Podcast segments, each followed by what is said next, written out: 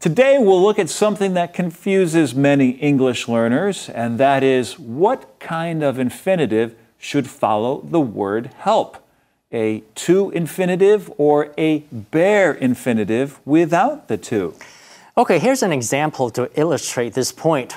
Do we help someone to do something or help someone do something? And the answer is both are acceptable.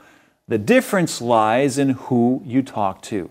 The British tend to say, help someone to do something, whereas Americans will say, help someone do something.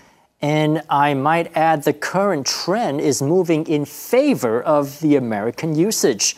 So instead of saying, Steve will help me to learn English, a lot more people will say, Steve will help me learn English.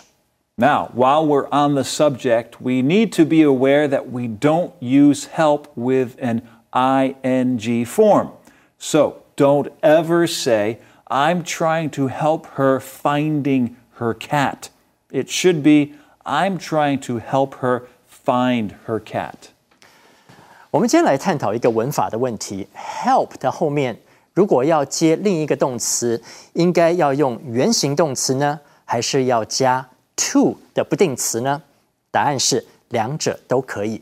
你可以说 Steve will help me to learn English，或省略 to 变成 Steve will help me learn English。目前的趋势是把 to 省略。另外要注意，help 后面不能够接 ing 的形态，我们不能够说 Steve will help me learning English。 唯一在 help 后面可以接 ing 形态的时候，是用在这个否定的片语 cannot help doing something，就是忍不住、不得不做某件事的意思。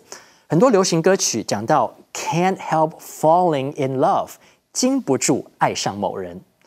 这就是今天的 info cloud，我们下次云端见。